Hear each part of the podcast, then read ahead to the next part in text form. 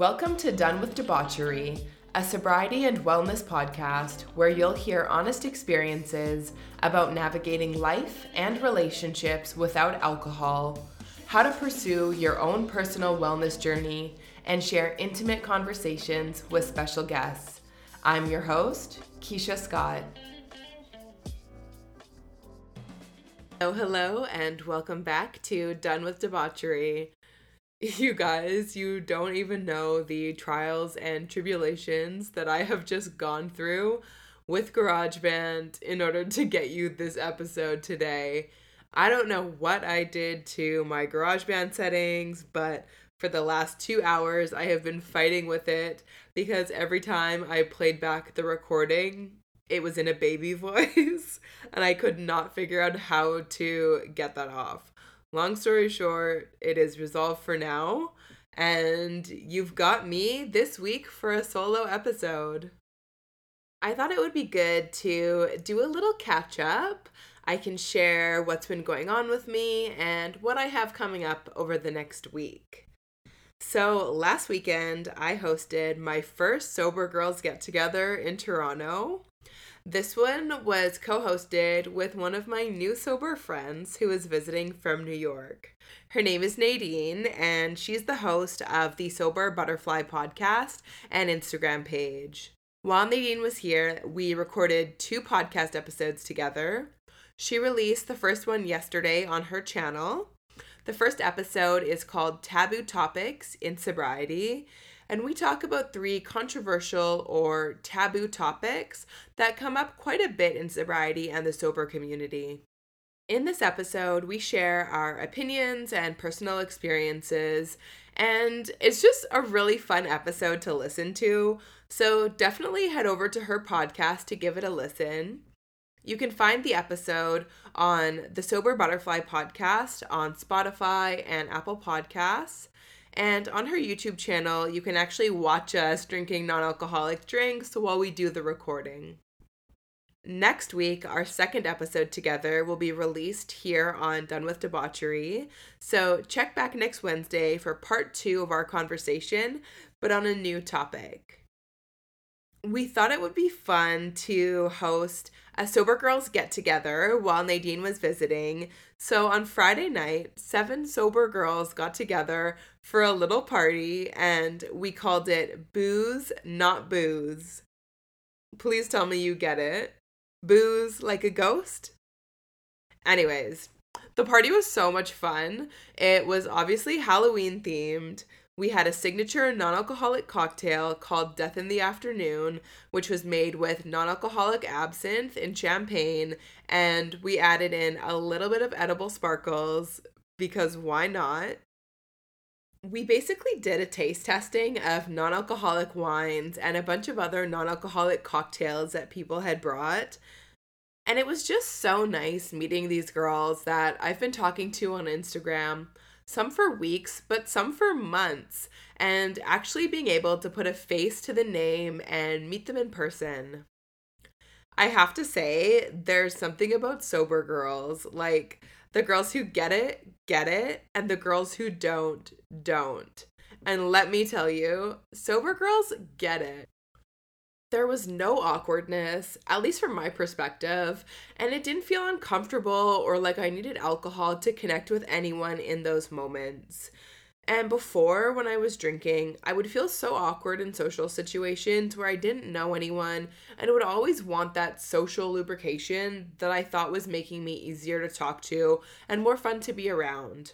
But with these sober girls, when everyone walked in, it felt like we were already a group of friends who had known each other for years. And Nadine planned a murder mystery game for us to play that was probably the most I've laughed in such a long time. Having a game like that really forced everybody to get outside of their comfort zones, get silly, and yeah, it was just so much fun. It was so nice to make new sober connections with girls well, women who live in my city and start building new friendships with people who are aligned with what I want for my life. On top of getting to meet new sober girls, I actually reconnected with someone I used to work with years ago when we were both drinking. Now she's almost two years sober, and she came to the party to meet everyone too. So I thought it was amazing, and it's just interesting to see how many of us grow and change our lifestyles when we realize that there's so much more out there for us than alcohol. I mean, even just from talking to everyone on Friday, I realized that we all have different stories, but our stories have so much in common.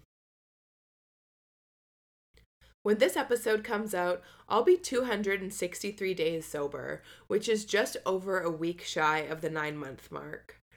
I recently posted on Instagram how I was having a lot of feelings lately that I think can best be described as fear based towards my sobriety feeling too easy this early in. I use the I Am Sober app to track my days, and every day I try to make a point to pledge in the morning so that's basically just reconfirming that for that day, I am going to stay sober. I'm not going to drink alcohol. I have a photo of something that's important to me in there and my reason why.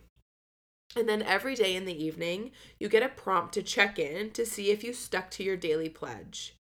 If you did, then you get to rate your day basically on a scale of difficulty from how easy it was to impossible. So, for the last while, my sobriety has felt really easy. I feel like I'm past the phase where I'm craving alcohol. I don't want to use it in stressful situations or when I want to relax. And for the most part, I'm comfortable socializing with my group of friends without any of the pressures of drinking. But for some reason, I have this fear that if I select easy in the app, that maybe I'm going to lose the drive behind my sobriety. I don't know. I just feel a fear that I'm going to get too comfortable with where I'm at, and then that's when I'm going to lose it.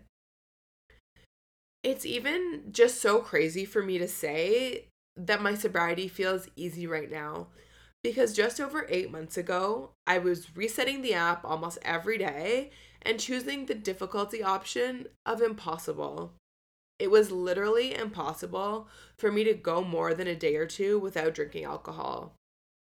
I can actually go back into the app and see the notes I made on the days that I reset, and the notes are really sad. A lot of them are filled with shame and guilt, and reading that just makes me feel even more thankful to be alcohol free today and so far away from who that person was. So I think it really is a fear based thought, but maybe slightly based in reality. I know that it feels easy right now, but it's not always going to feel like that. So I do need to continue doing the things that make me feel good and keep me sober when I'm feeling comfortable so that I'm strong in those routines when the hard days do come. I also think part of the reason I'm feeling extra cautious about my sobriety is because I don't have a therapist right now. This is actually the first time in about four years that I don't have a therapist. I saw my last therapist for about four years and things ended kind of awkwardly. At least I feel like they did for me. So I do actually have a bit of an interesting story about how that relationship ended.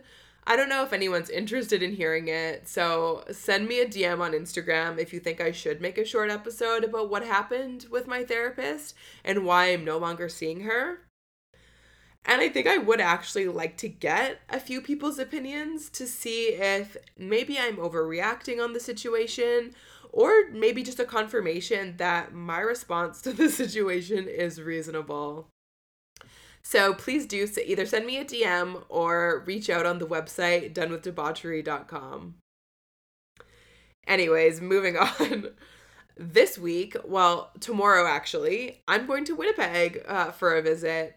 It's my best friend's birthday, and she is getting married next year. So we're also going wedding dress shopping, and her bridal shower is the same weekend.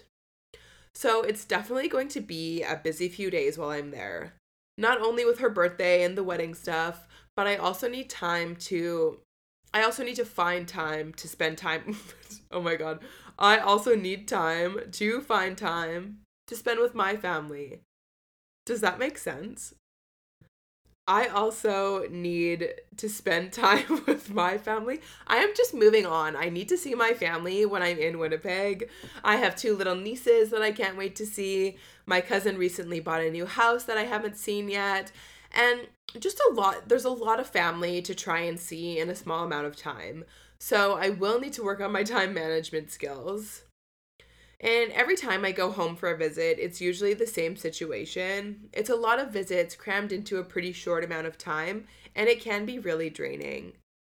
I also sometimes feel guilt about not spending enough time with certain family members. And then on the other hand, some family members of mine do drink quite a bit, and they haven't really acknowledged my sobriety. So I do have a little bit of anxiety about uh, going into those situations. What I do know is that it's going to be so important for me to take time for myself during this trip and have at least one evening where I can just be at the house with my mom, relax, and not have any obligations. So, wish me luck, and I will see you next week for a special episode with Nadine from the Sober Butterfly podcast. Until next time. This is Keisha signing off on another episode of Done with Debauchery. If you liked what you heard, please share and subscribe. You can also find me at donewithdebauchery.com or follow along on Instagram at donewithdebauchery. Thanks for listening.